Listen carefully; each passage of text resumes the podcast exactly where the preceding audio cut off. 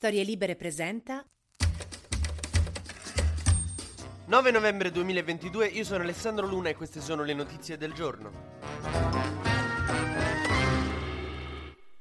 Negli Stati Uniti d'America si torna al voto? No, non guardate Renzi, non c'entra nulla lui stavolta. È che negli Stati Uniti a metà dei quattro anni di mandato di un presidente si fanno le elezioni di medio termine, in cui il partito che ha la maggioranza alla Camera e al Senato rischia di perderle entrambe perché si rigiocano molti seggi. Per cui se un presidente non tiene alta la popolarità durante i suoi primi due anni di mandato, rischia di perdere la Camera e il Senato e a quel punto Camera e Senato non gli rispondono più perché sono tutti dell'altro partito e lui non sa più che fare per due anni. Cioè è come avere due figli che di botto ti diventano entrambi adolescenti che un tempo proprio ti parlavano, ti ascoltavano, facevano quello che gli dicevi, poi de botto, boom, non ti parlano più, non ti sentono più, non fanno più quello che gli dici di fare. E se non sei stato bravo i primi due anni a tenere alta la popolarità, rischi di trovarti col Parlamento contro, che è come se Meloni dovesse governare con Camera e Senato in cui Fratoianni ha il 51%. Un incubo. A sfidarsi sono nuovamente Trump e Biden. Trump si aspettava un'ondata rossa, cioè una straordinaria vittoria dei repubblicani un po' ovunque per poter annunciare sulla cresta dell'onda il suo ritorno in politica. E aveva annunciato che dopo queste elezioni di medio termine avrebbe fatto un grande annuncio a Maralago, ormai si era prenotato il posticino, la cosa, i giornalisti che venivano. Questa ondata rossa non c'è stata, quindi non so poi che dirà, tipo... Mm,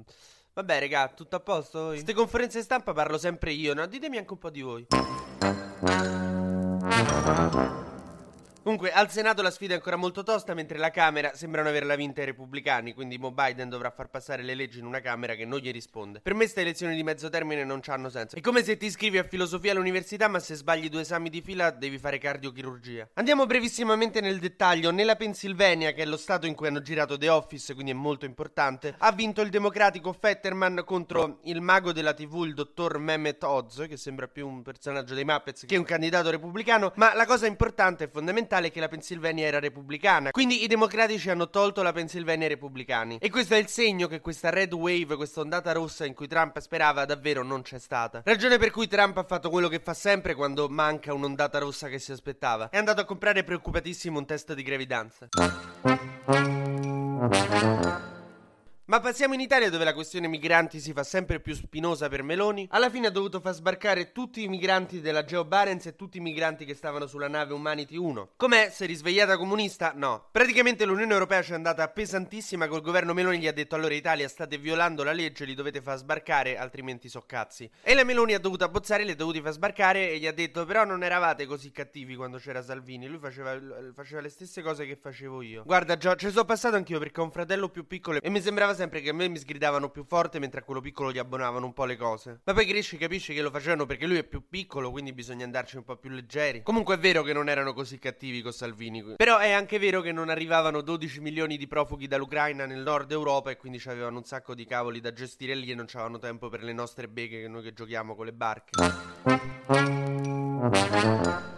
Nel frattempo il campo del centro-sinistra è veramente una roba un po' imbarazzante perché c'è sta Calenda che ha preso e ha candidato in autonomia Letizia Moratti, che è la Margaret Thatcher della Lombardia, a governatrice della regione e poi ha detto al PD vi piace? No, e come non vi piace? Ma guarda che siete ideologici, non è che sono ideologici, è una donna di destra. E quindi si è messo a attaccare il PD perché dice che pre- ha dei pregiudizi sui nomi. Me lo dici tu Calenda? Che se senti nominare Fratoiani e Bonelli ti esce il fumo dalle orecchie.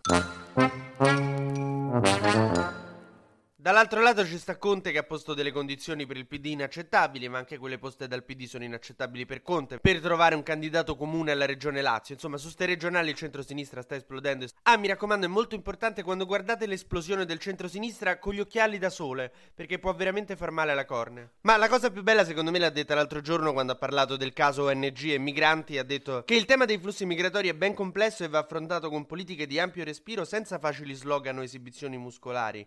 Giuseppe Conte che faceva i decreti sicurezza con Salvini e che quando Salvini bloccava i migranti in mare lo sosteneva. È come se dopo una rissa in centro Will Smith facesse un post per dire che non c'è davvero ragione di venire alle mani.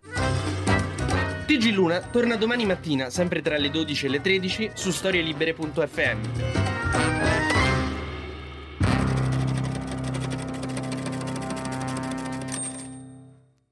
Una produzione storielibere.fm di Gianandrea Cerone e Rossana De Michele. Coordinamento editoriale Guido Guenci.